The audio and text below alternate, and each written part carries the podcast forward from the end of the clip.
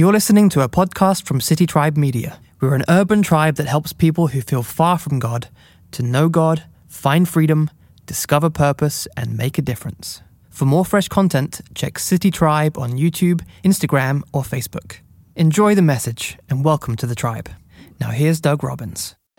So, have you guys seen those little videos online that are the what I call wait for it videos? You know, where there's something that's going to happen, but you kind of have to wait for it in the midst of the video. I'll show you a couple of examples so you have a feel for what I'm talking about. Go ahead and take a look.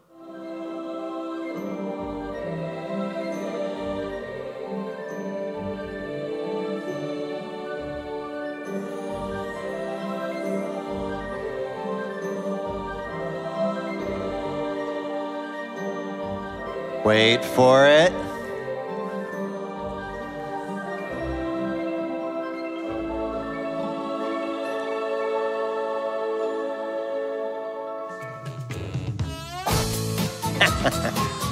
I'm so doing that.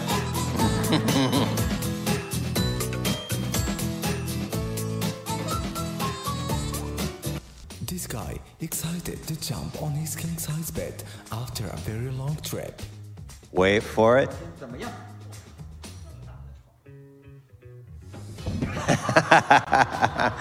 that was a good one. So, just like in these jokes, uh, in these little videos, there's some things that ha- we have to wait for, you know?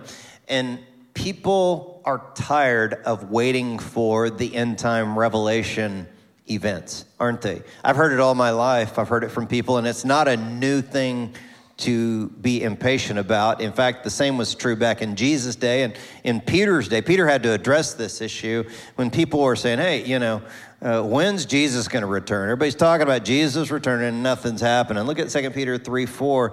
Where is this coming he promised? Everything goes on as it has since the beginning of creation. Peter says, but do not forget this one thing, dear friends. With the Lord, a day is like what? Thousand years. And a thousand years is like a day. The Lord's not slow in keeping his promises. Some understand slowness. Instead, he's patient with you, not wanting anyone to perish, but everyone to come to repentance. The day of the Lord will be like a thief. And so, as we study Revelation 14, here's how John said something very similar in Revelation chapter 14, verse, uh, I think it's verse 12. It says, This calls for, look at those two words, patient endurance on the part of the people of God. And so when it comes to the fulfillment of the revelation, when it comes to the future events, we have to wait for it. And that's the one thing I want to leave you with today is to wait for it. I want you to tell your neighbor, wait for it, but before you do, I'll point to you when you're supposed to do it. But before you do, you got to understand how you say it. You don't just say, wait for it, but you're all, Wait for it. Okay, so ready? One, two, three, go. That's pretty good, man. Let's say it all together. Ready? Wait for it. Okay, it's going to be so awesome that that's why we get excited about it. But as we study Revelation 14, remember there are these scenes of a vision. And we're going to look at four scenes of things we're going to have to wait for in Revelation 14. Look at scene number one, where we're going to have to wait for the Lamb and the 144,000. Revelation chapter 14, verse 1, John says, Then I looked, and there before me was the Lamb standing on Mount Zion, and with him 144,000 who had his name and his father's name written on their foreheads. And they sang a new song before the throne and before the four living creatures and the elders. No one could learn the song except for the 144,000 who had been redeemed from the earth. These are those who did not defile themselves with women, for they remained virgins. They follow the Lamb wherever he goes. They were purchased from among mankind and offered as first fruits to God and the Lamb. So, it's a lot to unpack in that group of verses in there. So, let's break it down one concept at a time. The first thing we see there is that the Lamb, Jesus, is returning to Jerusalem. It will be a sight to behold the living God, Jesus, coming back to the holy mountain in Jerusalem. And we see throughout Revelation that Jesus is pictured as the Lamb of God because he's like this sacrificial lamb that died on the cross to take the penalty for my sin and for yours. But before the Lamb, we'll see this group of 144,000 people. Who are they? There are a lot of theories about it, but a lot of us think that it could be the 144,000 Jews who come to faith in Jesus during the seven year tribulation period. You can go back and listen to previous teachings to understand a bit more about the seven years of tribulation. But there are three things about this 144,000 that I believe are transferable principles to you and I. Whether they're people from the past or people from the future, these three things I think apply to you and I today as, as well as it does to them. The first thing is, they sang a new song that only they could learn. Now, in the, in the Bible, a new song is always like a new reality, a new identity. You're being made a new creation. All things are made new by Jesus, right? It's like these people are going to be made new and they're going to sing a new song because of their new identity as uh, sons of God. You have a new identity as a son or daughter of God. But one of the things that we see about this particular song that they're singing, the new song, is that it's one only they can learn. It's a unique song. It's a unique song that allows them to fulfill their purpose in the world. And here's one of the things I believe is transferable to you and I today is that you have a song to sing. Even if you're like me and you can't sing except in the shower, you have a unique story to tell, a unique song to sing to this world that I can't sing your song. Only you can sing the unique song that you've been given. You have a unique calling in the world. And you know, if you've been around City Tribe, you saw earlier on the video that we're trying to do four things here. We're trying to help people know Jesus, cultivate freedom, discover their purpose, and make a difference. If you look at that third pillar there, discover purpose, you've got to work and grow in discovering your purpose and have a laser like focus of walking in your purpose. See, a big part of spiritual growth is continually honing and focusing in on the purpose that God's given you as He's designed you uniquely, you know? And Jesus was the master of this, He was the best. You, those of you who have read the Bible or those of you that, that haven't, can imagine that if this guy could work miracles, a lot of people would have an agenda for Jesus and stuff that they want him to do. And he could have been pulled in every direction, but Jesus stayed focused to fulfill his unique purpose. He knew exactly why he came to the earth. In fact, to walk in his purpose, it didn't allow Jesus to get married to walk in his purpose. It didn't allow Jesus to travel outside a small geographic area. To walk in his purpose, um, you know, Jesus had to do things that other people couldn't do. You know, he was brilliant, but to walk in his purpose, he wasn't allowed to write a book. But because he walked in his purpose, there have been more books written about him than any other human being in the history of the world. And look, he gives you a unique purpose to live by too. But look at the second characteristic, the 144,000. They were sexually pure. Now, when we read the text and we read the part where it says they did not defile themselves with women, um, don't be offended by that, ladies. This is not the Bible trying to, you know, denigrate you in any way. When you look at the whole of Scripture, you look at Jesus actually built up, lifted up, and empowered women more than anyone did. If you go back to the Old Testament, you see the Proverbs of wisdom. The voice of wisdom is a female voice. Let it be a lesson to us all, right? Uh, so then you get to the New Testament of the Bible, and you see, like Paul talking about how, you know, when you're in Christ, there's neither Jew nor Gentile, slave or free, male or female. See, so we're equal, aren't we? So, in light of this, let me ask this question Does God like men more than women? No. Does God like action films more than chick flicks? Yes, I can assure you he does, right? So we just know that's going on here, right? But sexual purity in this text, in John's context, he saw people all the time who would go to these pagan temples and have sex. They would defile themselves with pagan temple prostitutes all the time. But these 144,000 in the future will not defile themselves in that way. They keep it within marriage, but to fulfill their purpose, they're not able to get married, you know? And here's what I want to say to some of you, because we have a fair amount of singles in our church, right? We have a lot of you singles. And don't feel less than because you're single. Because Jesus was single, it allowed him to operate in his purpose. Paul was single, it allowed him to operate in his purpose. Look at what Paul said regarding marriage in 1 Corinthians chapter 7 verse 7. He says, "I wish that all of you were as I am." He was single. But each of you has your own gift from God.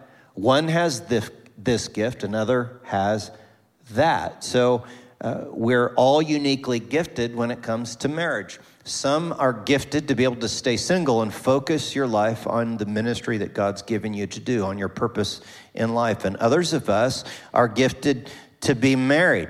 And I know some of you who are single, you're saying, Pastor Doug, you know, I don't think I'm gifted to be single, man, you know, because Paul says it's better to marry than to burn. And Pastor Doug, I'm burning like a flaming hot Cheeto right now, right? So, uh, so, so, so be careful, you know. So we're praying for you on that. But can I tell you, single, where are my singles at? Just raise your hands real quick, because I know a bunch of you are saying, keep them up just for a second. I got a word for you right now. And some of you are like, I ain't put my hand up, Pastor Doug. I don't put myself out there. What do you think this is? Okay, Here, here's what I want to share with you, singles. Wait for it. Wait for it. And you know what I mean. Wait for the right man or the right woman. I've seen desperate men do a lot of dumb things. I've seen desperate women do a lot of dumb things and make a lot of compromises that hurt them. You know how a, a rooster says cock-a-doodle doo and a desperate woman says any doodle doo. You know what I'm saying? We don't don't say that, ladies. You know, you don't you don't need that at all. So you wait for the right one. You don't have to compromise. Uh, you wait for the right man, ladies, and right uh, woman, uh, men. But you know, uh, also once you meet the right one, and you're not married yet, again, wait for it to be so good. You know what I'm talking about. I won't belabor the point, but look at the third characteristic of the 144,000. They were first fruits. And that just basically means that they put Jesus first in every facet of their lives. And because of that, they will be the first fruits of the one that Jesus will gather to himself at a future judgment that we're going to read about here in just a minute. But they'll be gathered first. But before we get to that, look at scene number two, where we have to wait for the three angels. So go to Revelation 14 6, where John says, Then I saw another angel flying in midair, and he had the eternal gospel to proclaim to those who live on the earth, to every nation and tribe, language, and people. And he said in a loud voice, Fear God and give him glory, because the hour of his judgment has come. Worship him who made the heavens, the earth, the sea, and the springs of water. A second angel followed and said, Fallen, fallen is Babylon the Great, which made all the nations drink the maddening wine of her adulteries. A third angel followed them and said in a loud voice, If anyone worships the beast or its image and receives its mark on their forehead or on their hand, they too will drink the wine of God's fury, which has been poured full strength into the cup of his wrath. They will be tormented with burning sulfur in the presence of the holy angels and of the Lamb. And the smoke of their torment will rise forever and ever. There will be no rest, day or night, for those who worship the beast and its image, or for anyone who receives the mark of its name. There's a lot going on there, there, isn't there? Encouraging passage, isn't it? But let's break it down by looking at three different angels that John writes about in this group of verses. Angel number one was focusing in on the eternal gospel. So, this angel is going about the earth. Many of us believe this will happen in the future where people have been resistant to God. And so, God will send an angel to tell them the eternal gospel that, you know, Jesus was the one who took the wrath of God for you. you some of you know about like the Last Supper. You've seen those paintings of Jesus and his disciples in the Last Supper. And a lot of people focus in on the one cup of the Last Supper, but really there were four cups at the Last Supper because it was a Passover meal. And Jesus was drinking of the third cup, which is the cup of redemption. Basically, it means he was drinking, knowing that he would take the wrath of God. That's why we pray in Gethsemane. He said, Lord, let this cup of your wrath, of redemption, pass from me, because I know this is going to hurt.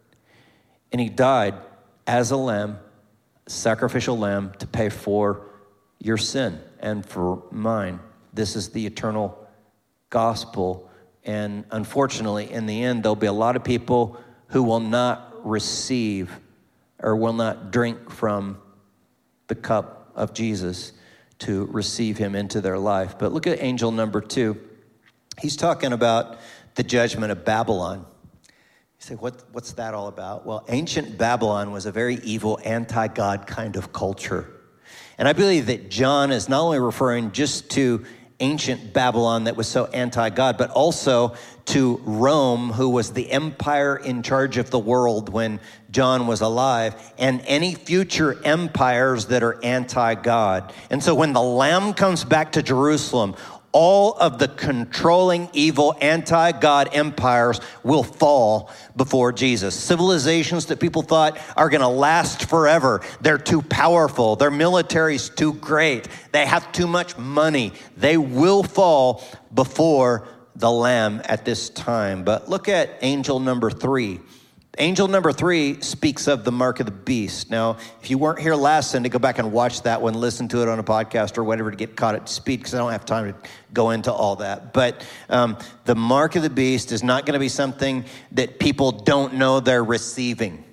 People are going to know what it's about. So it's not like the, some conspiracy theory like the COVID vaccine is not, you know, the mark of the beast, okay? It's just crazy. So, um, but what it says here is that God, in his patience, he sends an angel to warn people at that time. And the angel's going to warn people, like, whatever you do, don't take the mark of the beast, okay? If it wasn't enough to know that you're like worshiping a satanic world leader, don't take his mark on your right hand or on your forehead here. And one of the things that I noticed in this text as I was studying it over the past couple of weeks is I'm seeing God's patience and his grace and his mercy all throughout this passage regarding judgment because God could bring his justice and judgment in an instant if he wanted to. But he's like waiting seven years and he keeps giving chances. He's like, oh, they don't want my love. They don't want my mercy and grace. I'm going to send an angel to bring the gospel to them. And some people, I'm going to even send them an angel to tell them not to take the mark of the beast. You see God's patience here? He just keeps waiting to the last possible nanosecond because he loves people so much.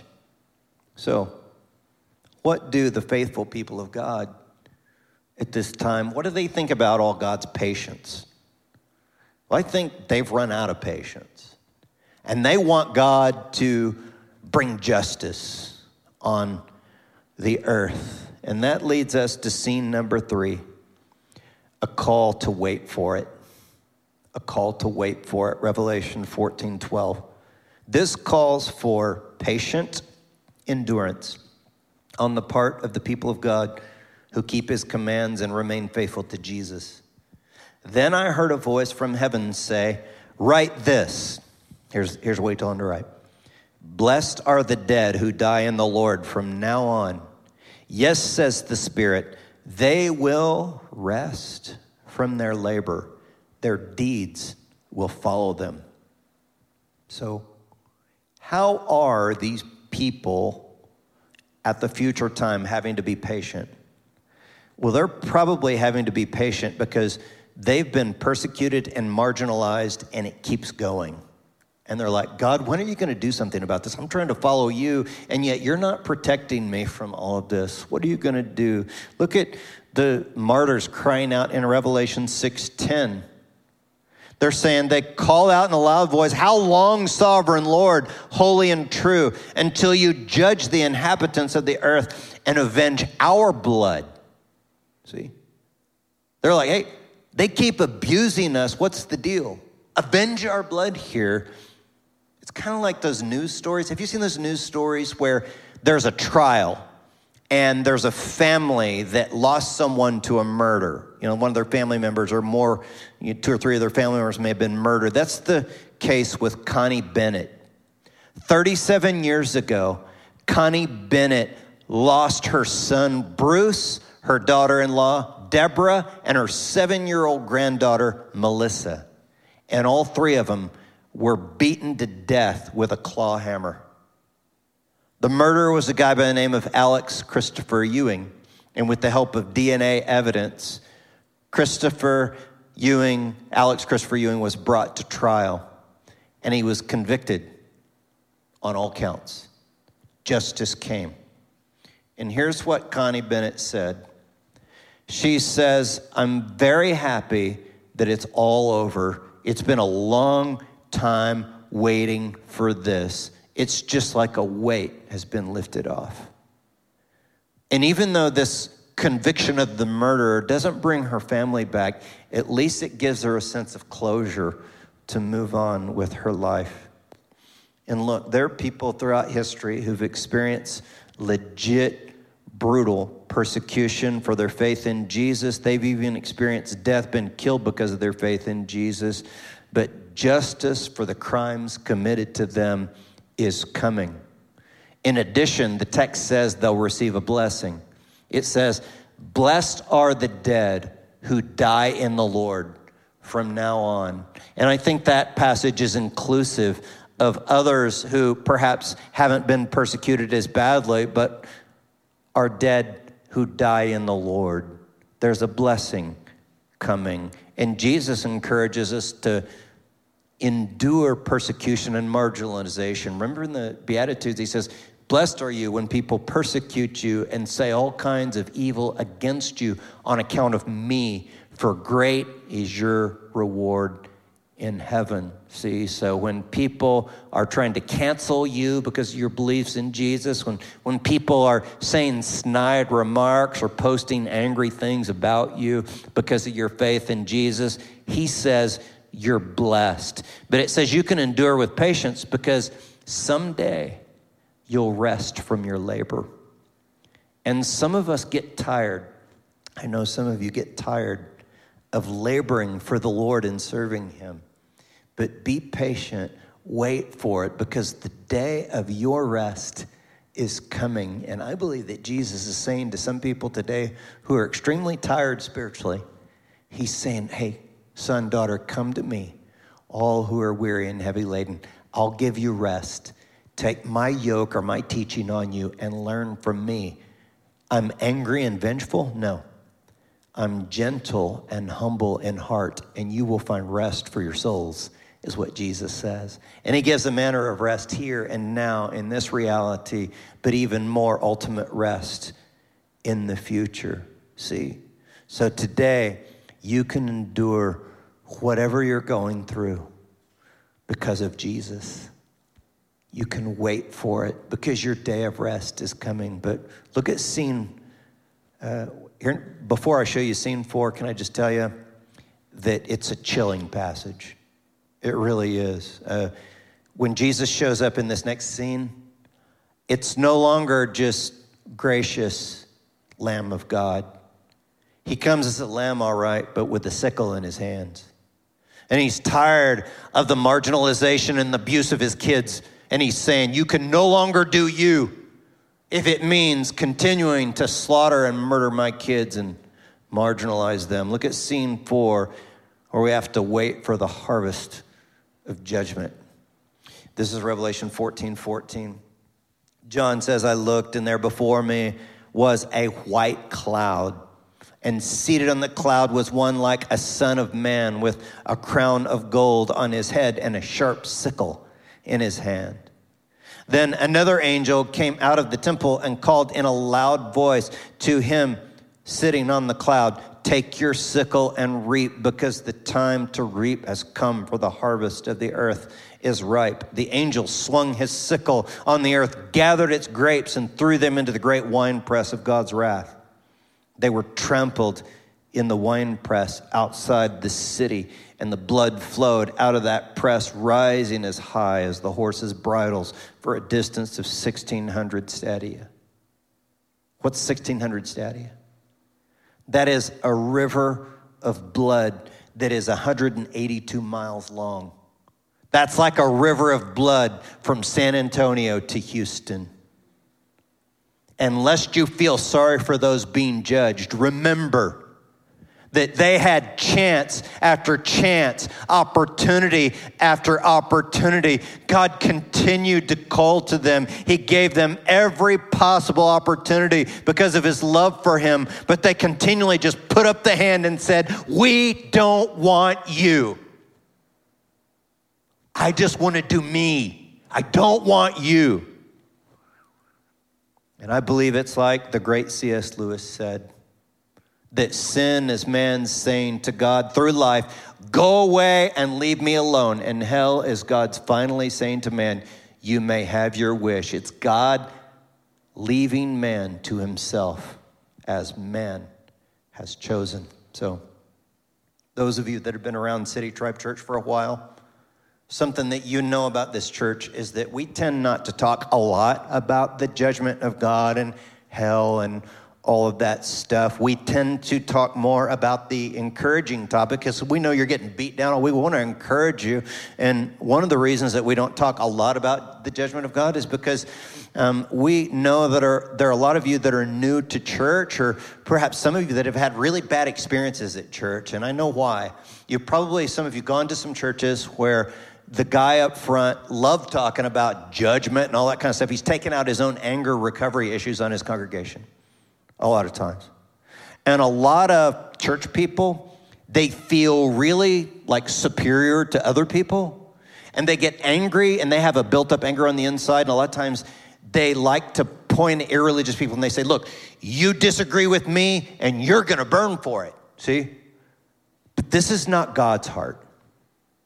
You've seen throughout the whole text that I brought to you today that his heart is no, it's the last thing I want to do. I don't want to have to do this.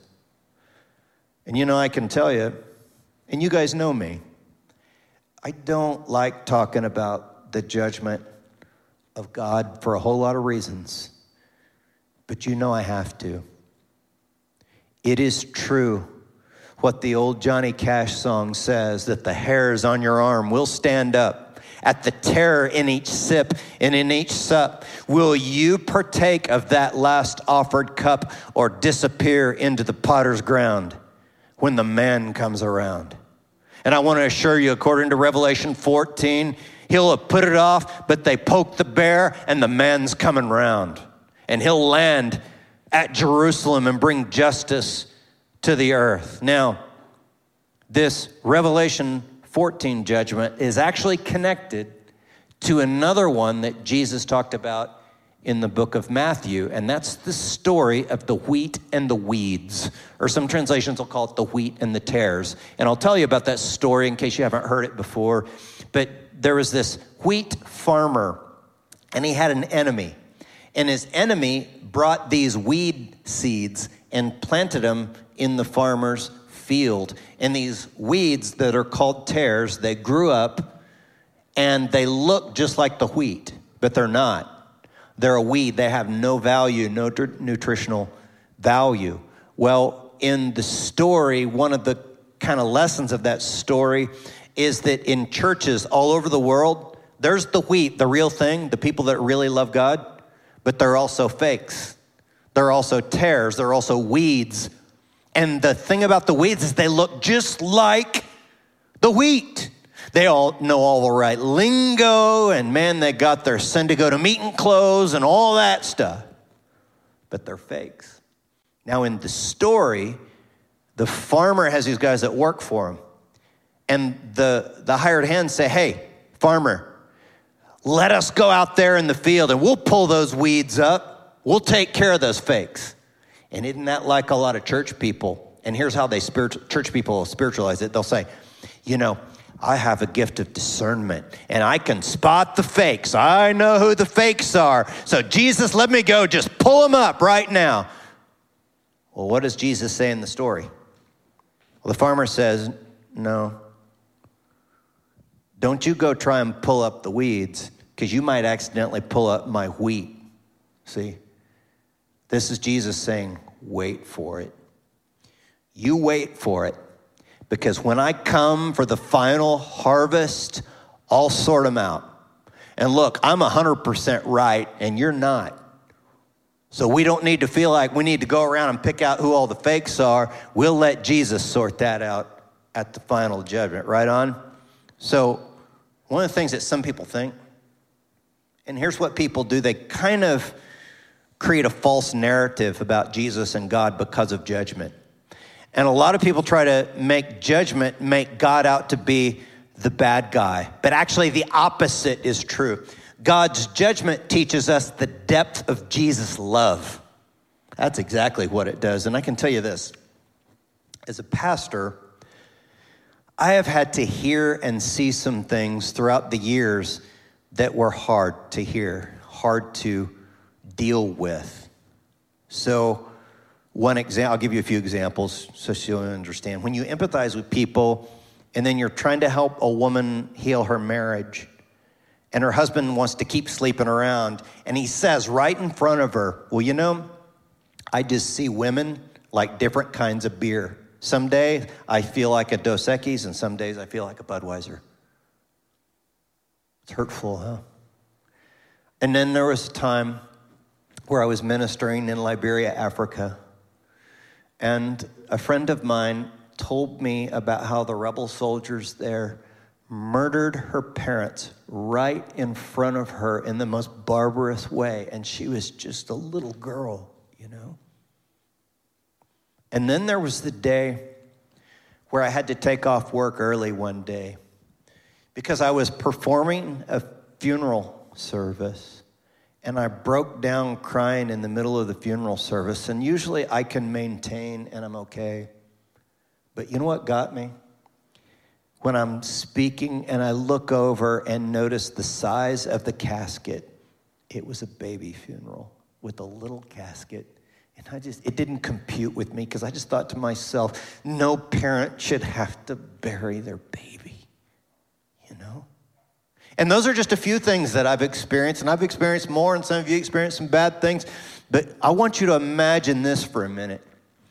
I just told you a few stories of the effects of, you know, sin and, you know, living in a fallen world.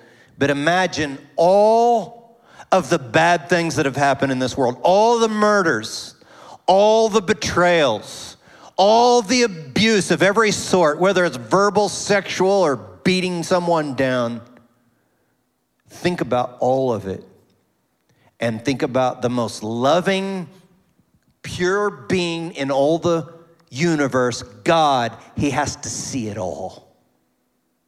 If any one of us in the cameo or watching online right now had to see all of that, can you imagine the trauma that we would feel in our souls? No amount of therapy could heal it up if any one of us were to see it all. But he saw it all. And do you know that when Jesus died on the cross and drank of that third cup, the wrath of God, the physical pain of the cross was not the worst.